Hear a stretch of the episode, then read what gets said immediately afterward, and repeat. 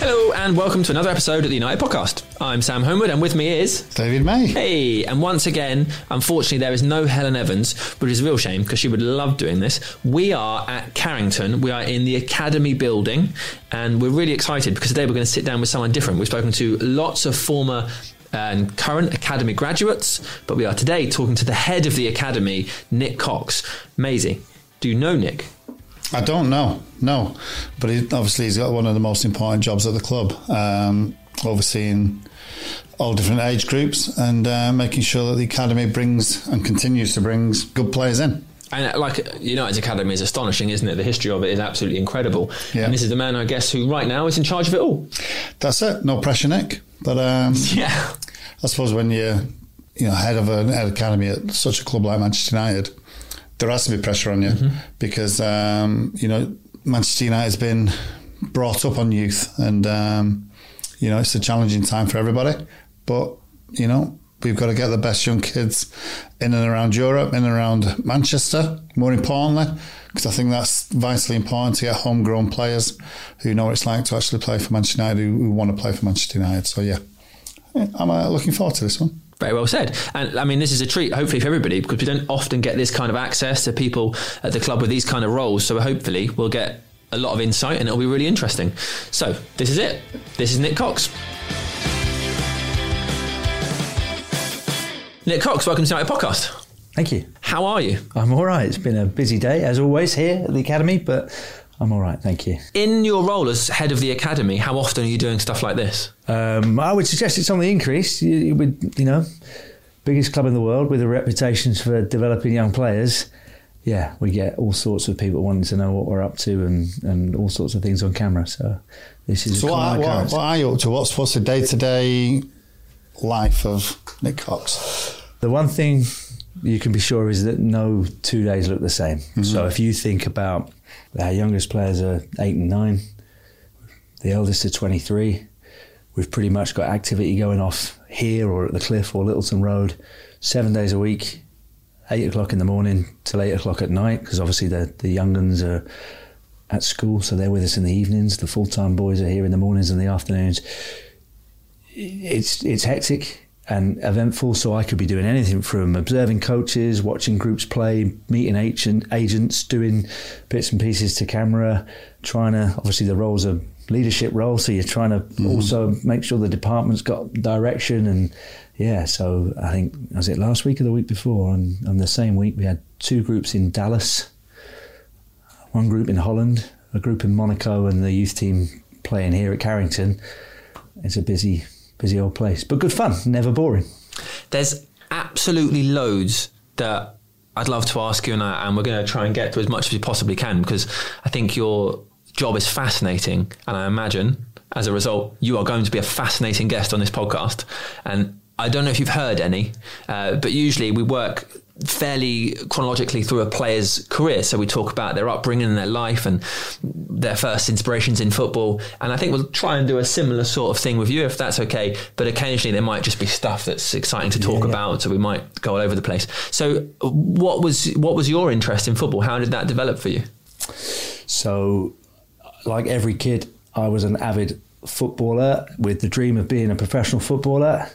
Didn't work out, quite apparent quite early on that wasn't going to be the case. I played at a reasonable level, but as time goes by, what I perceived to be a reasonable level as a young kid was miles away from it with hindsight.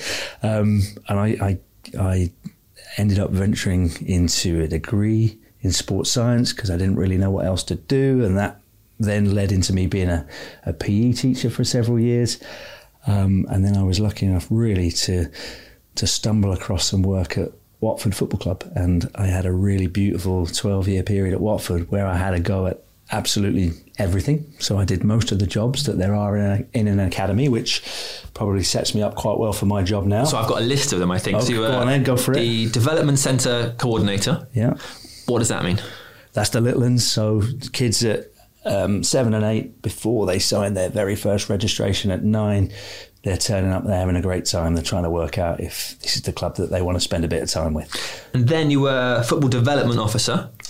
Yeah. Which sounds really good, but again, not 100% on what that is. Okay, so that was Watford um, then and still now had an amazing reputation in their community. So that was taking the football club out to the community. So working in schools, working with local coaches, um, working with young players that potentially might join the academy at some point. Which then went to head of education, which feels more obvious, doesn't it? Yeah, headmaster. How, how do you how how how do you educate a group of essentially young footballers? With, because I suppose the focus is to make them Yeah. better at football. So the head of education role is really about making sure that whilst your players are engaging with the academy, they're managing to fulfil their duties to their education as well. And that looks a little bit different across the age groups. So the really young players are just with us in the evenings. So that one's just about having a relationship with their school to make sure that if we're off on a tour or we've got a particularly hectic training schedule, that we're managing to work together to to make sure that we can make sure that they maximise their education and still have a good go at, at enjoying their football. As the boys get a bit older, when they leave school at 16, you're then starting to take on their education. Back in those days at Watford, the job was really just to help the boys through their formal education. It was just me on my own. At United now, we've got a whole education team, and it goes beyond just trying to help the boys with their formal education. We've got a whole informal education program where we're actually using the experience of being here to teach them about whatever is topical. So making sure that the boys are fully aware of what Munich meant to this football club. Um, next week we've got some great work going off, talking to Holocaust survivors, trying to help them understand cultural differences and things like that. So that that type of role has evolved massively in in what would that be, fifteen or twenty years since I took that job on. Academies and you know the experience they offer beyond just football has just gone through the roof, which is a good thing. I, good thing. I was going to ask you about that because what's happening now, as you mentioned, the Holocaust survivor. There was also, I think, an astronaut came in and spoke Yeah. to players. Obviously, former players come in and, and give talks, and the club has a, an education link with Ashton on Mersey, right? Yeah. So after Rashford scored his two against Arsenal on his Premier League debut, he was in the common room the next day. yeah, absolutely. How do those kind of links come about, and how involved does the club become in the formal education of players, people like Marcus Rashford, when he's become a part of the first team? as the boys get older, their education, their football become almost intertwined. The Ashton Mersey relationship is a really interesting one and not something that many people are aware of or that actually gets talked about. So it's great that you've mentioned it. Um, Ashton Mersey is a 12 minute drive around the corner. Um, when we first moved to this site many years ago, 20 odd years ago, um, Sir Alex and Dave Bushell actually thought that, you know what, we're going to need to find someone locally that we can partner with. And, you know, Dave went off and he looked at all the local schools and, and decided that Ashton, not just geographically, but because of what it offered, was the perfect fit for this football club.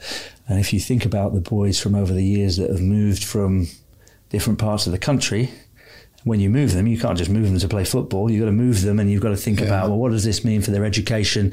What does this mean for their for their life? Where are they going to live? How are they going to still be a, a well-rounded young person? So we talk all the time about. Yeah, we want our boys to be good footballers, but we've somehow got to manage childhood. You want to get one go at childhood, so it's really important that it's as normal as possible and that kids get up to all the sorts of things kids should be getting up to. And you really only get one go at education, so we've We've got to try and juggle those three things. So having a partner school allows you to make sure that you can dovetail those things. So I think it would have been Chris Eagles, Kieran Richardson, people like that when they moved from south to north as young players all those years ago would have been educated at Ashton on Mersey. So that's that's for their formal education. The astronauts and things like that, that's informal. That's that's us just using the power of this football club and all the connections we've got to inspire young people to maybe help them in their football careers by introducing them to other elite people or showing them um, some current affairs or some topical stuff that is just useful to know as a young person.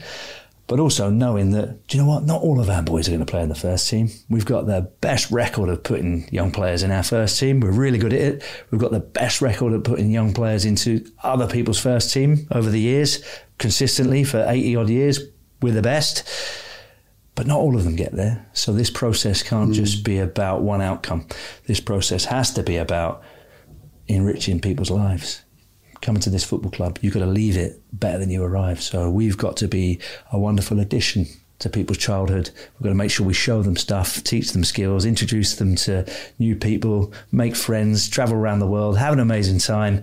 So when you leave here, whenever that may be, you are set up to go and be a really successful adult, whether that's on the pitch or otherwise. Was your academy at Blackburn like that? Yeah, oh yeah, yeah. We didn't have academies then, mate. No, I was just thrown in the deep end, and that's it. Get on with it. Either sink or swim. But what would, what would be the ratio of players making it from nine to the first team? So, in terms of our football club, we have the, the best track record mm-hmm. of young players going from nine through to the first team, whether that be Marcus Rashford or yeah. Jesse Lingard or, or whoever. Um, but the facts are, it's a small percentage, a really small percentage. My disappointment is academies often get unfairly held to account for their only measure of success being how many players did you put on the pitch.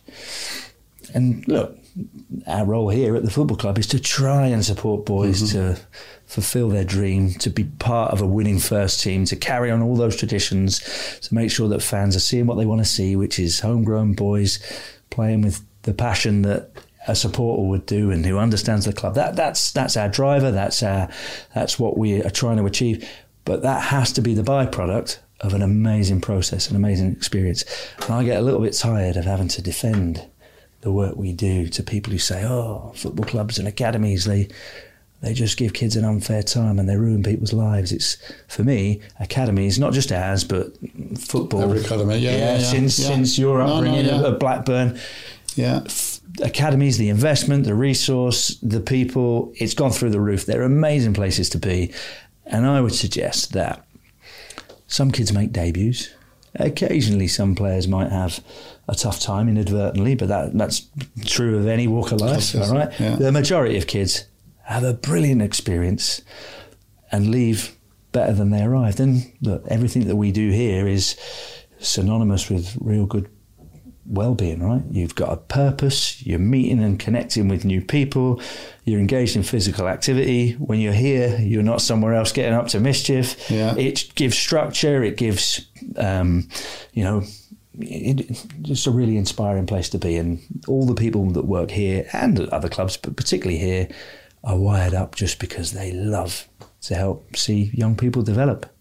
So after head of education yep. you were academy manager and then head of the academy at Watford. That was like a 10 year progression. Yeah, yeah. That must have been a, an incredible journey. And I guess you learn an incredible amount. And then how much of that have you taken to this role here? I got really, really fortunate. So I think if you're going to be successful at anything, you've got to have some, you know, God given attributes. You've got to have a great attitude. Um, you've got to work really hard, but you've got to get lucky as well. And I look at my Watford experience and I got lucky in that yeah, I had to work hard and I got a job, but I was then surrounded by just amazing people. And at the time, I didn't realize it. I just thought we were all normal guys having a good go, doing our very best. But as things unfold, you suddenly realize, you know what? I was surrounded by not only some amazing people, but I was in an environment that was an unbelievable environment. And I would put a lot of that down to Graham Taylor. Um, sadly, Graham Taylor you say his name, and the first thing that springs to mind is England and, and the mm-hmm. headlines. Yeah.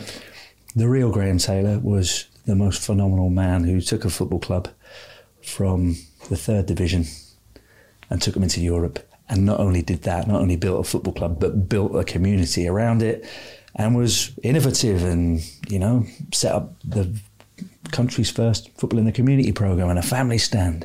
And it was his values and morals that shaped the football club, even after he left and come back, there were a lot of long-standing staff there that just lived by this code that he'd laid down informally. So that was an amazing environment to be in.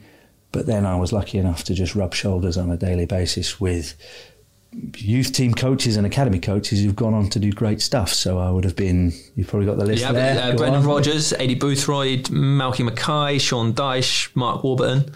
Yeah, there's some of them and, and several more. There was um, I would people don't necessarily talk about Dick Bate. He's he's no longer with us sadly, but he was in my mind the world's leading coach educator, and he was working there as well. And those people as well, they were all there at the same time. and the football club was small, and football clubs didn't have as many staff back then. So you were literally sitting around a, a dining table at lunchtime with Sean Dyche, Malky Mackay, Aidy Boothroyd, Brendan Rodgers. It, it was incredible, Mark Warburton, to see what those people have gone on to achieve. And I was the new boy sitting quietly, hoping that they didn't ask me too many questions because it was quite not intimidating, but you had to be you had to be uh, yeah on your toes to make sure that you could fit in in an environment like that. Yeah. And um, it was it was a privilege to just learn through being around those sorts of people, catching bits of wisdom on a daily basis. Um, and that allied to the fact I got to have a go at all the jobs. Mm-hmm. I'm not suggesting that's a great business model for a football club, but it was worked perfectly for mm-hmm. me that I, I, had a go at all these roles, made some mistakes, and you know learnt from them. It, it's pretty much. I've learnt a lot since then, but it's certainly an amazing foundation that prepares you for the things that I've gone on to do since then. And uh, during that time, you got 50 players into the first team over a few years, including Jadon Sancho. Uh, yeah, well, he never hit the first team. He never hit yeah, the first course, team, yeah. Jadon. But no, you're right. We, we got an, an enormous amount of young boys graduating into the first team. To give that a bit more context, Watford had no money. We were on the brink of administration. We didn't have any external investment. The business plan for me was one of the the greatest untold stories in football in that we had to survive by developing kids, put them in the first team, staying in the championship, and potentially selling players at the same time, maybe just investing in some mm. unheard of players like Troy Deeney at the time, and hoping that you know they became of value to the club. We used to finish like 14th, 15th in the championship every year, six or seven years in a row, and I think people probably looked at that and thought it was fairly unremarkable.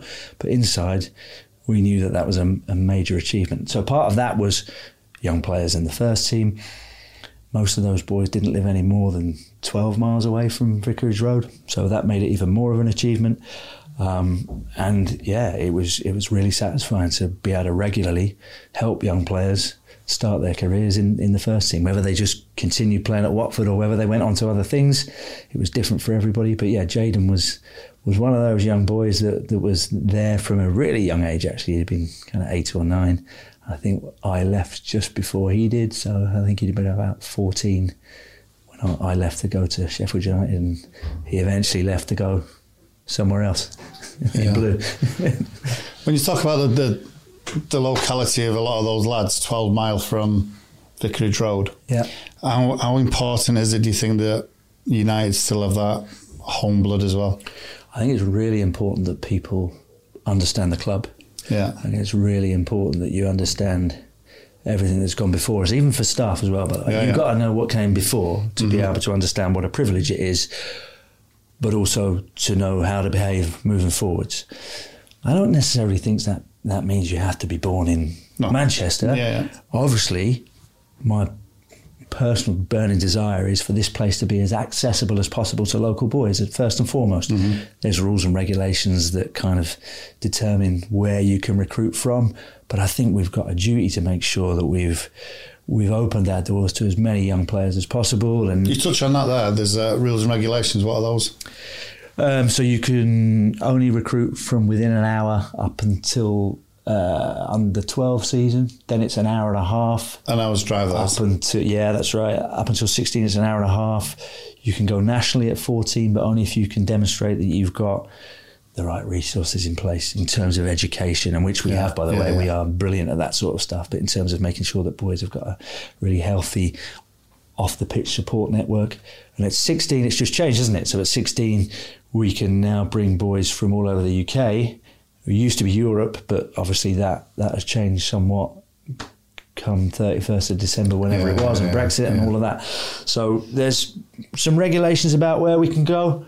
For me, first and foremost, let's open our door, doors to to the local kids, mm-hmm. and then this is the Man United. We we need the best. So then you have to start to add the best talent that you possibly can to that. But you don't have to be a Man United fan. You don't have to be door on no. the doorstep. But I do believe that you've got a duty to if you are here and you're going to pull on a red shirt, you have to understand the club. You have to know what it means. You've got to understand what the fans expect. You you got to know what happened in between 58 and 68. You've got to understand what all of our predecessors Mm-hmm. achieved and the non-negotiables that they laid down. That's that's that's a given, which is why it's important to me that our curriculum of education, whether it be football or not, our boys have got to understand the community. They've got to understand Munich. They've got to understand some of the significant events Yeah. in our history. Now you talk about all of that and understanding the club, but does that come with added pressure to you? Because obviously the record of this academy to produce first team players stretches back to 1937. It's over 4,000 games, and to put that into context, the next best team in the Premier League is Everton, and they they had a run of 20 years, uh, just over a thousand games, and that finished a couple of years ago. So it's a just extraordinarily unique thing in this country, and that's now in your hands ultimately. Yeah, it's um, it's a privilege, isn't it? Real privilege. Um, is it a pressure? Yeah, to a degree. It's a healthy pressure, though. So I, you know, I can sit here and celebrate all those statistics, but I, those statistics don't belong to me. They belong to the club. They mm-hmm. belong to all the brilliant people that have done my job before, and all the brilliant coaches that have ever passed through. This is a collective over time. Tony Whelan talks about the fact we're just carrying the baton. All right, Jimmy Murphy gave us the baton in terms of youth development. We're still carrying it. It's my job to carry it. And I think what's important as well, those, that 4,000 games isn't a manufactured marketing stunt. No. It's not like everyone was walking around every day going, got to get to 4,000 and you better tell the manager that you get. That's just happened organically over time because it's what this place does. It's what the fans expect. It's what has seen us through our best days, right? And certainly served us through our worst days was young players, right? Mm-hmm. So in terms of Munich, it was young players that were were going to help us survive that period of time. And if you look at any success we've had, you can find a group of homegrown players there as well. So that figure's organic. Um, it's happened by accident, but it's a it's a lovely pressure to have. If there was no pressure and people didn't know that we even existed, yeah, you'd be packing up and going home early, wouldn't you? Uh, there'd be no point to it all. So it's it's fun, really good fun. I suppose the the environment you described at Watford is so different to what's here at United. How did how did you find that to to be at a place that like you said the finances were everything was very difficult and you were having to get players in the first team out of necessity as opposed to here where the resources are immense. Yeah, it, it chalk and cheese in terms of resource and size and spotlight and media and all of those things. But actually, the principles of youth uh, development don't change. They don't change at all. And it's about coaches that are really passionate about young people. It's about finding young people that have got this fire to want to be the best that they can be. It's about being patient. It's about nurturing. It's about making sure everyone has a regular opportunity to to get on a pitch and play. There's so many principles of youth development that don't change no matter where you go. It's some of the stuff around the outside that's different when you get here.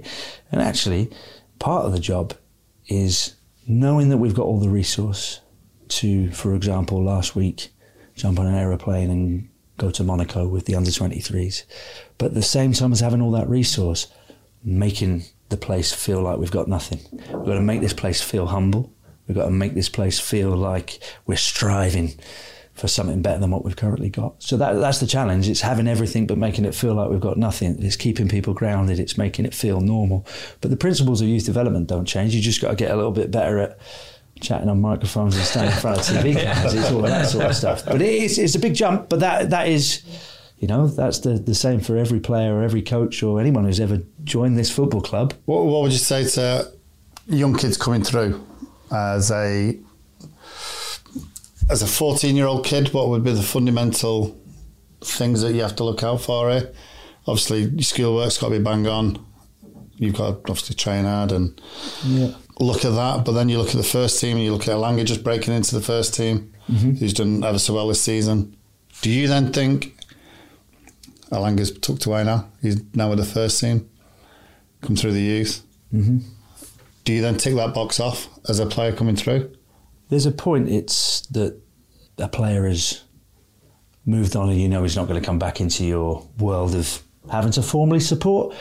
But the process of supporting young men is involves such a strong relationship. Mm. You've got to build such a strong relationship. That never goes away. That doesn't mean that Anthony's not going to pop back to have a cup of tea with the coaches and want to hang out and visit his mates and all that sort of stuff yeah, as well. yeah. So you, you do to a degree, like his training program and, and you know, his, his week is purely mapped out by the first team now. Yeah. Um, but that doesn't mean that the relationships aren't still there and there isn't that great kind of um, rapport with him. There's other boys that are not quite as far Developed through yeah, that yeah. journey who are maybe just straddling the two, and then there has to be really kind of joined up conversations between the first team staff and the academy staff to map out what a week or a month might look like in terms of what is his training program going to look like, where might he play Yeah. um, his games, where might he get his minutes, and then there's other boys that are a little bit further off that still, and they're just purely under the the jurisdiction of the academy. Mm. In terms of the first part of your question, there for a 14 year old boy, we have to get into a world where we keep reminding ourselves that 14 is so far away from arriving Yeah. that you've just got to a really enjoy yourself, be a normal kid, give it your all, sort yourself out at school, make sure that your education Yeah. is um, uh, is taken care of. But most importantly, don't compare yourself to other people. Your job is to turn up. This isn't academies aren't about teams, and I'm sure we'll get onto the youth team in a minute and the youth cup. But our job isn't to produce winning teams. We've got to teach our kids how to be part of a winning team. Yeah. We've got to teach them how to be fiercely competitive and be ready to be in a first team that's in the toughest league in the world. But the job isn't to put out winning teams. The job is to help individuals maximise their potential. Be a team player, and being part of a team helps you to maximise your potential. So for each individual, don't worry about what anyone else is up to. Are you better than you were yesterday? Are you better than you were last week? Are you better than you were last season? It's simply that. It's that has to be your focus. And the other one is people in football. We spend so much time looking forwards. Who are we playing next week? When's the end of my contract? Where am I trying to get to? You got to enjoy the moment sometimes because this is an amazing place, and there's going to be some wonderful experiences come your way. Sometimes just take a breath, enjoy the journey, and experience where you are today. Because I'm pretty sure at the end of it, it's you'll look back on your time as a youth team player as some of the fondest. I don't know what your memories are like, but Yeah. I chatted to you know when Butty was here and working in the department for everything he achieved in his career.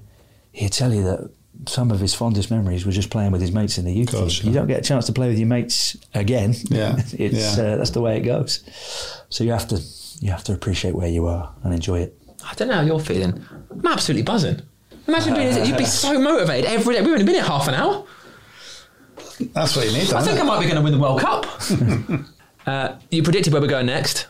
The FA Youth Cup, obviously, this season is a massive season, the FA Youth Cup. Uh, can you tell us about how the year's gone and, and how wonderful that's been? So from the point of view of the FA Youth Cup, to date, you know, we're sitting looking at a, a final in a couple of weeks' time. Um, it's been a wonderful run for them. We've had a bit of luck. We've been drawn at home. I think we've only played one game away from home. Um, and pretty much the performances as a team have been great. We've seen some wonderful individual performances. And as a result, we've seen some scorelines that have taken care of themselves. It's been, been magical aside all of that, you know, that is just a byproduct of the staff and the players on a daily basis turning up, improving, fixing the bits that are broken, keep working hard. So you know, those same boys have also been in the A, um, playing in the regular Saturday games program. They've been in the Champions League teams. Um, They'll have played in the EFL Trophy earlier in the season. So the FA Youth Cup's just one strand of things that have happened this season. It's gone quite well. Um, I, I don't get too carried away. Winning the Youth Cup, if they were to win it, that would be a wonderful, wonderful experience for the boys and the coaches and for our academy. And we know that the history that the Youth Cup has at this place. So, an opportunity to, to be in the history books. Well, you mentioned Nicky Butt, but in the class of 92, he says that his FA Youth Cup medal sits alongside his Champions League medal Yeah. because it was the best thing he could win at the time. Kieran Richardson has been on the podcast and he told us how important it was to win it and how excited he was to win it and the history of that competition to this club. So I guess for the, the players in particular, it must be massive. And their coach is Travis Binnion, right? Yep. Who you work, we didn't really talk about it, but you worked with when you were at Sheffield United. Yeah. So, uh, what what was at Sheffield United? You had the same role. You were head of the academy. So I went to from Watford to Sheffield United. I went in as head of academy. I think I was there four years. Um, I didn't know Travis before I got to Sheffield United. I think he was the under 16s coach when I arrived. Um, and in my time there, he went on to do the 18s, 23s. And actually, when I left, he became my successor. He became the head of the academy at Sheffield United. We had a good go. As a, I mean, four years in youth development is a a blink of an eye. It's uh, but we had some great. Travis had been there a very long while. I think he ended up doing 18, 19 years there. Young player, coached the youngest age groups, worked worked right the way through. But in the four years I was there, we had a reasonable amount of success in working with young players. David Brooks, Dom Calvert Lewin, Aaron Ramsdale, and then many others that actually debuted at Sheffield United, that some of which are, are still making really good careers for themselves. So we had a really good time. Um, he is an inspirational coach, passionate about young players, and um, when the opportunity came up to bring a member of staff in here, he was he was the first person I thought of, and has you know carried on all those characteristics, mannerisms in the in the job he's got now, um, and I think that the the group is is seeing the rewards of some of his work. Not just him alone. There's a great group of staff around him. Um, uh, the age groups above and below, and, and all the support staff. But it needs someone to to point everyone in the right Yeah. direction, and that's Trav's job is to kind of align everyone. Well, he's lead coach of the under 18s, right? But Yeah. also he's with the under 14s, the under 16s. So is that important to have those players seeing the same faces with the same responsibilities as they get older and progress? So it's not like I guess at school, as you get older, you get a different teacher each year in each class and so on. But that's not what's happening here. It's really important. There's got to be continuity in the way we play, the messages that we give, the standards that we try and keep. So Trav's role sees him oversee 14s to 16s, and then he leads the under 18s, which is the 17s and 18s together, isn't it? So there's that nice piece of continuity. But also we've got other staff that do the same. So Mark Dempsey will be working up and down the age groups, Justin Cochrane working up and down the age groups. And really importantly for me, kind of, I've got three people overarching the coaching program. So the little ones at nine and the eldest at 23, I've got Eamon Mulvey, Travis Binnion, Justin Cochrane. It's so important that the three of those are aligned. So messages are consistent and we're all looking for the same things and we're recruiting the mm. right types of player and we're, we're giving off all the same messages. It's so important. It's got to be a, a seamless journey. It's got to be joined up from beginning to end. But at the same time, it, it can't look the same. So what a nine-year-old needs and a 23-year-old needs are completely different. So at the beginning, aim was just helping kids to fall in love with the game, fall in love with the club, develop amazing ball mastery, learn about their bodies, have an amazing time, make some mates, and just, you know, have a dream. By the time they get to 23, it's got to look a little bit like the first team or a lot like the first team. So all of a sudden now we've got a sports science team wrapped around them, psychological support, video analysis. The training program will look really similar to the first team. We're probably more tactical at the end than we are at the beginning. So it's important that there's a common theme, but we have to slowly kind of evolve through the age groups so as that we don't give everybody too much too soon because you give a nine year old everything, they're going to get bored, confused, fed up. It doesn't help. So you've got to, half the challenge is to work out what not to give people and slowly layer it in as, as you go. We were having a look at the squad for the FA Youth Cup final, and there's like we were talking about earlier. There's a real blend. There are there are people that are local to Manchester. There's people that are from slightly further away in England that have been in mm-hmm. academies in the south, and then players from all over Europe, and players like Garnacho, who's we're now seeing on the bench at the first team. Mm-hmm. Is that a representation of how you want the squad to look throughout all the age groups, or is it more a realistic representation of what it will look like as the players get older because you can scout further? Um, so I think there's two things at play when you're trying to build groups. Um, one is I think that the best Manchester United youth teams and the best Manchester United teams have always been a combination of a core of local people who know what this club means, what it means to the community, knows what the expectations are, and their job is to teach people arriving this is how things are done around here.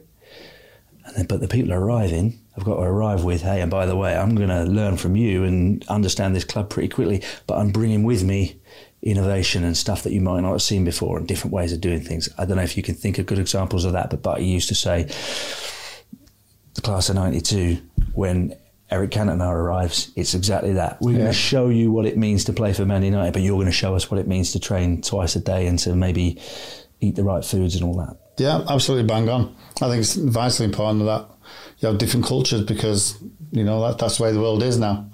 But um, but youth team kids, as you say, you go your 16s, 18s. When when do you think keeping with the 23s because the 23s is quite a, a late age Yeah. to get into football. Who who makes the decisions for the loans and Yeah, so you got Jimmy Garner now down at Notts Forest who's absolutely yeah. flying. Who makes those decisions then? Because there's not. How many, I, I, you you can tell us how many kids are out on loan now. So we've got uh, we're into double figures. I think we've got maybe twelve boys out on loan who are academy players. Yeah, yeah, yeah. There have obviously been some senior players Yeah. that are out and about, but in terms of boys on that development journey, I think there's ten or twelve. Um, we keep our under twenty threes purposefully young. Yeah. So our average age is around nineteen. Take Paul McShane out of that, it gets a bit younger.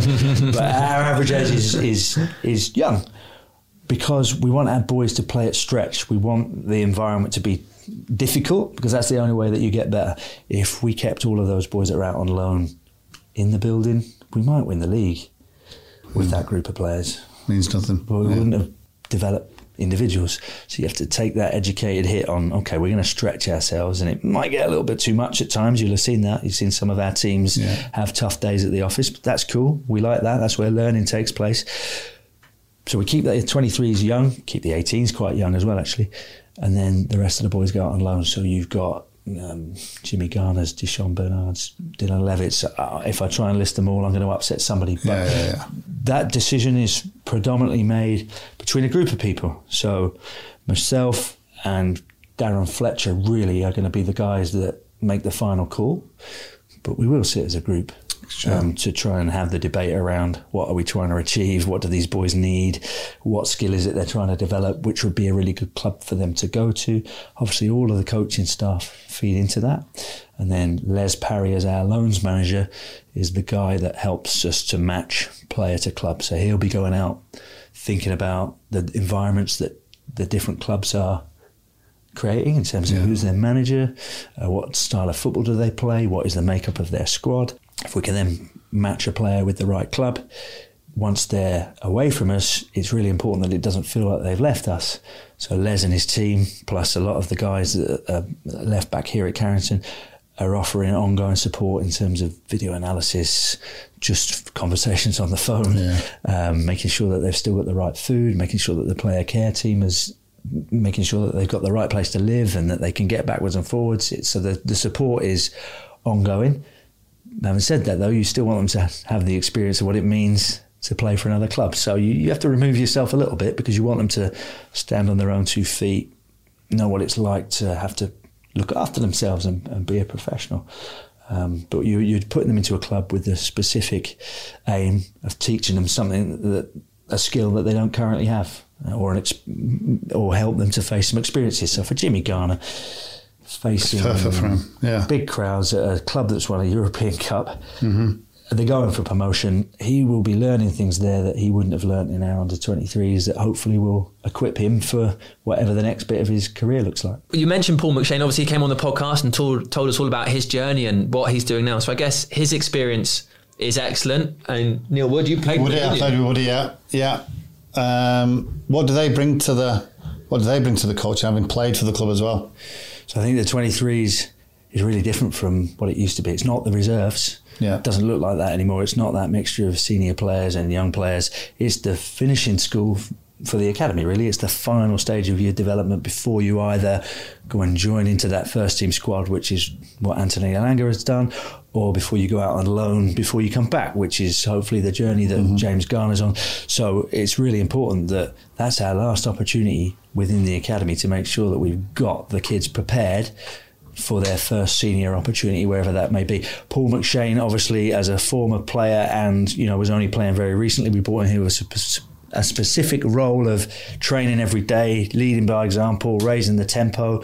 But to have Neil Ryan, Neil Wood around that group and leading that group is really important. They understand the club. Um, they've been here for a long while, uh, you know, and they're, they're talented coaches. So it's that group of people there of really going to be picking up the youth team that play at the FA Youth Cup final. They'll be picking that group up and just putting the finishing touches on them before they move on. So it's uh, yeah, really important. And obviously, um, they had a, a, wonderful run in the in the youth league, the Champions League equivalent mm-hmm. uh, under 19s earlier in the season, where we went out to to Dortmund. But it, that game was very much what we were talking about. It was showing them European opposition, floodlights, crowds. They had a really good cup run with some wonderful, wonderful victories along the way. So it's uh, let's not just let the youth cup take the limelight. I think no. that was a really yeah. important experience for the for the group as well. You mentioned the average age of the 23s. The average age of the final squad in the FA Youth Cup final is uh, 12 and a half years old in which they joined. So they joined us. Yeah, they okay. joined. So yeah. there's four players that joined from the under uh, under nines. Yeah. Then four as schoolboys before. Yeah. In the under 14s, six then joined from other clubs. So for those players, their experience is all slightly different, but they've all been hugely involved in the academy. Yeah. How difficult is it for you when you've got like so you've got four that have come from under nine, and that it, mm-hmm. in my head it feels impossible that mm-hmm. four people could survive that long, not because the environment is difficult, but because, as we've mentioned, the resources are so big. So to continue on that path, I guess for you is amazing when that happens. But is it difficult when you have to make those decisions at age groups about when players are staying and when they're going? Yeah, so there's some widely held myths around what talent looks like. And I think the culture at the moment, whether it be out in the ether or on Twitter or wherever it might be, is that you, the superstars, we've got to get them in at nine, and then the, the nine year olds will all play in the first. It just doesn't look like that. Mm. Some of our nine year olds might go the whole journey, but talent looks different and comes in different packages, different shapes and sizes, and will arrive in equal measure throughout the journey. So our job here really is to make sure that there's as many entry points to our program as possible. what comes with that is exit points as well, which we'll talk about. But it's really important to me that we're constantly assessing potential and working out where boys are at to help shape what that final youth team group looks like. So I'm quite proud of the fact that it's a nice mixture of boys that have arrived. And in fact, if you go to recent debuts, I always think that's a great benchmark. So you go, recent debuts are Will Fish joined us at nine, the beginning of the journey. Uh, I think Shola joined us from another professional club at 10 or 11. Uh, you got Hannibal joined us at 16. Anthony Elanga joined us from grassroots football at the age of 11. Zidane uh, and, and and Charlie Savage again will have joined us through our pre-academy programs at nine and all the way through. I think it's a really lovely blend of yeah. Like we don't all take the same route to become experts in any walk of life. You take different journeys to get there, and some kids will go on loan, and some kids won't go on loan. Some arrive early, some arrive a bit later, some will have a knockback, some get released from somewhere and reappear somewhere else. Our job is to make sure that we keep our eyes wide open to all the different journeys and help all of the different types of potential talent find their way to where they rightly deserve that's, to be. That's a brilliant analysis, how yeah. you've just done all that. Yeah. So good. I so good. have wondered this relentlessly because mm-hmm. at under nines, as a layman at best is a description of myself as someone looking at football players. at best, at under nine, I can see how you can clearly see which players are better. Yeah. Because they're so young, some will just naturally stand out. Mm-hmm. But then once you get into, say, under 14s, for example, mm-hmm. and everybody's been in academies and you're playing other academies and you're looking out for talent, how hard is it, or easy in your case, to spot the talent that you go, that could be a Manchester United player? Because is that what ultimately it convinces you to bring somebody in that you think they could make the first team, or is it that looks like a really good player? We think they'd fit the academy. Because uh, how, those the details must be so fine. Yeah. When everybody's good and young. It's not easy, and the first part of really good talent development is accepting that it's not easy. right? So there's no science to it. You, I think, over time, the longer you're in it and the more players you see, you can slowly kind of narrow the margins of a really, really educated guess, and you get better at it. And of course, we can bring in the video analysis and psychological screening, and we can bring all sorts of data, physical testing. We've got all of that available to us. But a large part of it is not just evidence and data, it's craft, and craft is gut instinct or expert eye. And it's not easy, and we'll quite often we'll get it wrong.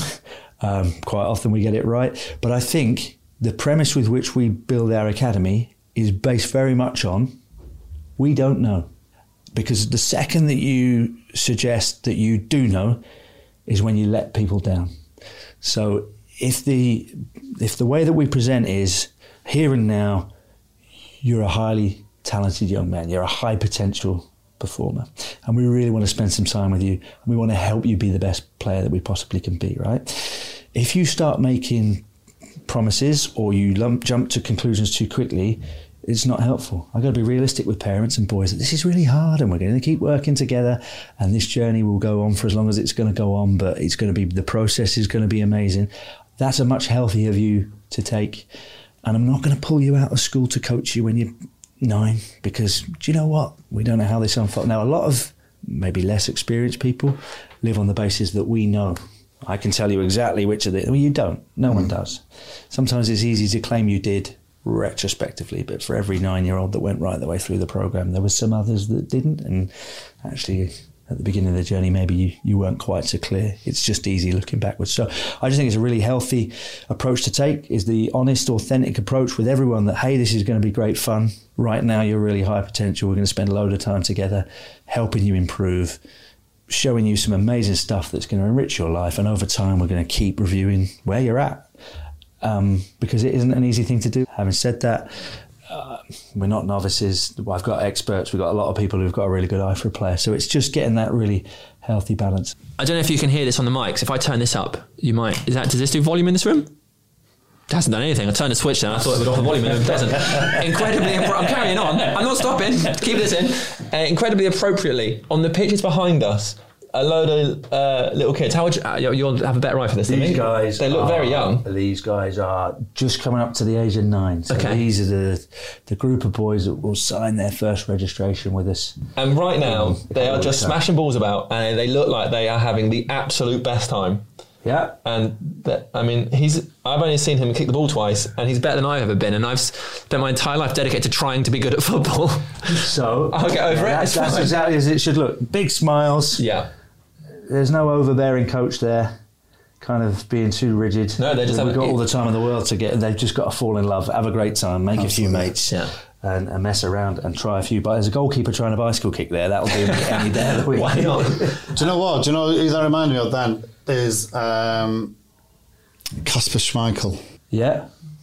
Because when when the, the Mad Muller used to come in here training and stuff like that, Kasper would be walking around, lashing balls around and yeah. doing overhead kicks and setting the treadmill to the fastest speed he would go and try yeah, yeah. try to try to run up it. Yeah. Um, but I think that's just unique with goalkeepers. There's all manner of different sized goals, and you told us earlier about the various technologies and. Um, I guess range of ways you can test a player at a young age. Is that like is innovation a focus? Yeah, absolutely. So I, I see my job as trying to hold that tension between hey, you better know what came before us. You better understand what, what characteristics this club built or, or, or demonstrated between 58 and 68 mm-hmm. to do what we did in terms of recovering from tragedy to win a European Cup, in terms of resilience and, and, and never say die and, you know, togetherness and family. You better understand all of that. But at the same time, we can't live in the past. So we've got to think about, well, what's the game going to look like in the future and how am I going to prepare players for the future? So we have to make sure that everything we do, we're constantly just trying to make sure that we can take it up a notch. So um, we have had to think about the types of staff. I've got to bring staff from outside. You remember when we talked about incoming players? I've going to have some incoming staff. So bringing Justin Cochrane to the club, who's worked at Tottenham in England. That's important. He brings a different lens on youth development. And then we have to start thinking about some of the different initiatives that we deliver in terms of. I don't know if you've seen, but the, the whole pro experience, it's not alone, but it's getting kids 17, 18, 19 out of the building to go and spend a week with a with a first team, not with the expectation that they'll play, just with the expectation that they'll go, experience what it's like in professional football for a week and then come back and present to everyone else to say, wow, these are the things I learned. It's just a stepping stone before a loan. So we regularly got to think about different ways of how do we evolve the program, how do we evolve the staff. We've built um, a really robust team of psychologists and clinical psychologists. We're building a really robust team of sports scientists. We're constantly trying to evolve medically. We're looking at where can we go in the world to try and play games? Who can we try and play against? What different formats of competition can we can we have in order to try and stretch the players, challenge the players, and and and put them in a in a spotlight that helps us learn more about them. So that is massively part of the job is to try and keep moving forwards at the same time as remembering what came before. We touched on the, the, the FA Youth Cup coming up in a couple of weeks. From there, there could actually be a couple of lads making to the first team, first team squad. Mm-hmm. How do you prime that player to be ready to to walk out at Old Trafford in front of what 74, 75,000 fans? So I think it's constant messaging. It's preparing boys for the opportunity in the knowledge that you don't know what that opportunity looks like or when it might come. Mm-hmm. So you've got to be ready. So in terms of you, you can't afford to have not bothered, you know, getting good rest and sleep and, and nutrition and hydration last night because your opportunity doesn't often look like out of nowhere, plucked out of nowhere to be put at Old Trafford to start a game. Your opportunity is we need a youth team player to make up numbers in the first team today. Mm. Over you come. Who's it going to be? And you're not expecting it. You've got to be ready. Or it's. I'm, I'm looking um, at like Marcus a few years ago, yeah, yeah. making his debut, coming off the bench, scoring yeah. against Arsenal, and you think, wow. Yeah.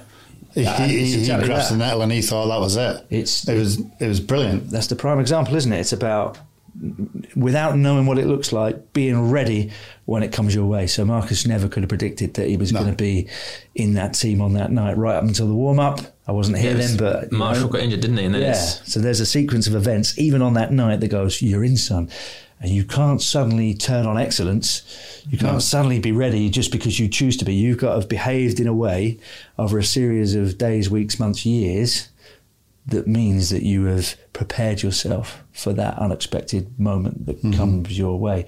And so it's about teaching the boys over time, like we accept that these little ones down here are not going to necessarily be eating the right food all the time. It's yeah. okay to be nine and go to McDonald's and all that sort of stuff. Yeah. But at some point in the journey, you've got to realise that you know there's an element but it, of professionalism. But think, yeah, but I think it's where, where you touched it earlier on, where you actually mentioned the fact that Marcus will probably be the best in this team. Mm-hmm. So you set him another challenge. Yeah. And he's gone from the youth team to yeah. the reserves or under 23s, whatever, yeah. into the first team. They're the transitions that you, yeah, yeah. you just can't, for a, for a football, you, you can never put yourself in that position until you're in that position. Yeah. And it's either sink or swim. Yeah. He could have come on and folded and thought it's too yeah, big yeah. for him. Yeah. But he didn't. And that's happened, hasn't it? Yeah, of course has, yeah. Yeah. It's for me it's about I gotta show them as much stuff that looks a little bit like like the end goal. Mm-hmm. So they, what they can't afford to do is be faced with an experience they've never seen before, which is you know when I go back to um, talking about the variety of experiences I've got to expose them to. When they step over the line at Old Trafford, you can't be surprised by the formation that the opposition are playing, or the scoreline, or I'm not used to losing, or we've just had a man sent off, or I'm now playing on a booking, or we've gone into extra time, or this is a two leg game. Just a minute. What does that mean for? I got to have shown them all of that stuff now. I can never quite replicate what it looks like to no. do at Old Trafford. But you can't be walking on going, I've never seen anything that looks like. So the Youth Cup is that perfect kind of stepping stone towards this is what it might feel like to make your debut. This is how it might feel. As watered down version of. So they got the um, they got suits tailored yeah. for the final, right? Yeah. So I guess that's a, a similar experience. That that leads you to that point, maybe it's a great example, although I'll make uh, kind of for a point of clarity, we didn't just make suits for the final. We made a decision this year at the beginning of the season that we would wear suits. Why would we wear suits? Because that's what our predecessors did. The badge the blazer, knowing what the badge means, knowing what it means to represent your football club. We might have got knocked out in the first round. Mm. We were still going to wear suits. We're not just put suits on for the final, but it's all those things. Who else has worn this blazer before you? What did it feel like to be presented with your blazer? So it's it's that kind of historical piece. But yeah, you're right. Putting your blazer on, walking out at Old Trafford. I don't know what the ticket sales are at the moment, but they're increasing. They're going to be significantly higher yeah. than, than previous rounds. Playing under floodlights, being at Old Trafford, just feels really different from a Saturday morning here at Carrington, uh, you know, 11 o'clock kickoff. So it's just, I'm showing them some stuff that might just about prepare them for for the end game. I think that as well, mentally for the opposition, to see Manchester United walk through them gates, everybody looking immaculate. The Italians used to do it, the yeah, yeah. dogs. Yeah. And it, there was a fear factor, so to speak, of them because they looked like a team. we get that feedback as well. So we've like it's not just the youth team. If we if we go on tour with our younger age groups, we don't put the kids in suits, but the staff will go in suits, Mm-hmm. and everyone always comments about wow, Man United, they look class. Yeah. And you've scored a goal before you've even got on the pitch because people are like, look who's just arrived here. Uh, it won't win or lose us the game, but it's you, you know, uh, but it's, It's for me, it's about game as well. the detail. Yeah, there's an element of of, Yeah. of feeling good about yourself Yeah. on arrival. So unfortunately, this joyous session is going to have to come to an end. So I want to ask you one last question. So looking out at all these kids here having the time of their lives, if we pick any one of them, their parent will have their own expectation and understanding of what success means for them. Yeah. And then the players as they get older, if these guys reach 16, 17 and they're still in the academy, they'll have their own view of what success is. Yeah. The club's manager will have a view of what success is from the academy, presumably on the players that are getting into the team. But for you as the head of the academy, what's your definition of success here? you talked about the pressure I'm under. I got to keep helping young players be part or the core of a successful first team. If boys can't be part of a successful Man United team, the next best thing is I want them to go and have a really wonderful career. We've got loads of examples, haven't we, of boys Yeah. that have gone on win the Premier League at other clubs. So set them up um, for a career away from, from Manchester United. If I turn up with that sole focus, and that's my only focus, these boys are going to be really miserable.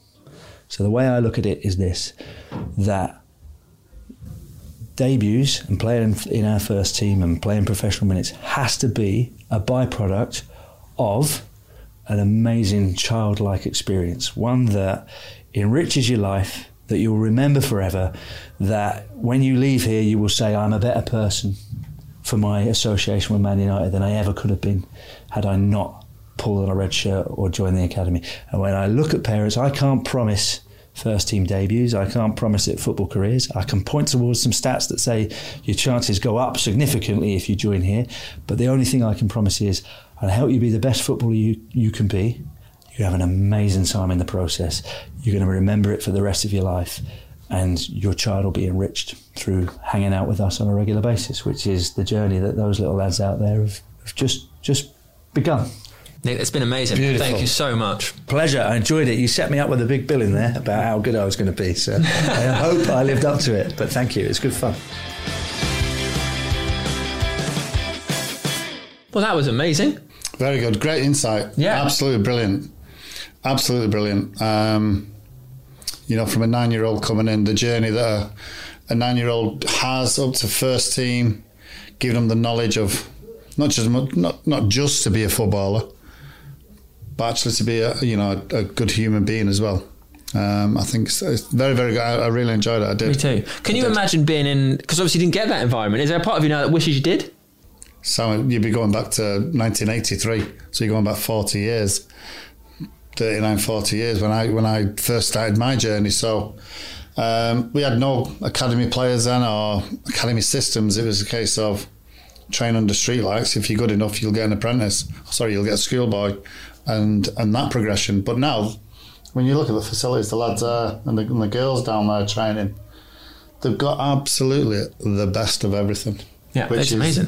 Which is brilliant. It is because you want them to to have the best facilities, and obviously, you know, at Manchester United, that's what they do. They get the best. I suppose also all the stuff they don't have to do, like the, the speakers they bring in, Holocaust survivors, astronauts, and so on, is it's amazing. Well, it's part of life, isn't it? You know, some some kids don't probably would never experience anything or even speak about it. So it's just lessons in life that that you get taught, and um, you know, Manchester United covers every single angle. I think that it was genuinely brilliant, and I just it was so positive. Yeah, and I think he finished it off by finally saying what it actually means to be a Manchester United player Yeah. and to wear that badge. And, you know, you're looking at young kids down there. If one out of them make it, they'll be the proudest person, the proudest kid ever. Right, uh, we've got an email here from uh, Peter Pocklington, not for the first time. Thank you for listening as always, Peter. He says, Dear HMS United, as with many dyed in the red fans, this has been a painful season to watch in the men's first team. Fortunately, I have Helen Maysie and Sam as an antidote to my current malaise. That two-parter with Steve Coppell was a riveting listen, and there was so much about his career that wasn't even covered. I was reminded of the teaching from my mum that was, the truly great don't need to tell you, you see it. I was mesmerised by his humility. Once again, thank you for helping me make it through the week. That's from Peter Pocklington. Peter, thank you so much for listening. I mean, a lot of people really enjoyed the Steve Coppell one, didn't they? I, I thoroughly enjoyed it. I've had many people come up to me um, over the last, you know, ten days uh, saying how good it is. It's brilliant. I, I, I thoroughly enjoyed it. Yeah. I was hanging on to every word he was saying. It's fascinating. So good. Yeah, it's really brilliant. good. Uh, so, thank you very much for listening again. We'll be back next week with another one for you. In the meantime, if you want to get in touch with us, you can. The address is unitedpodcast at manunited.co.uk. Have a wonderful day. Goodbye. See you later.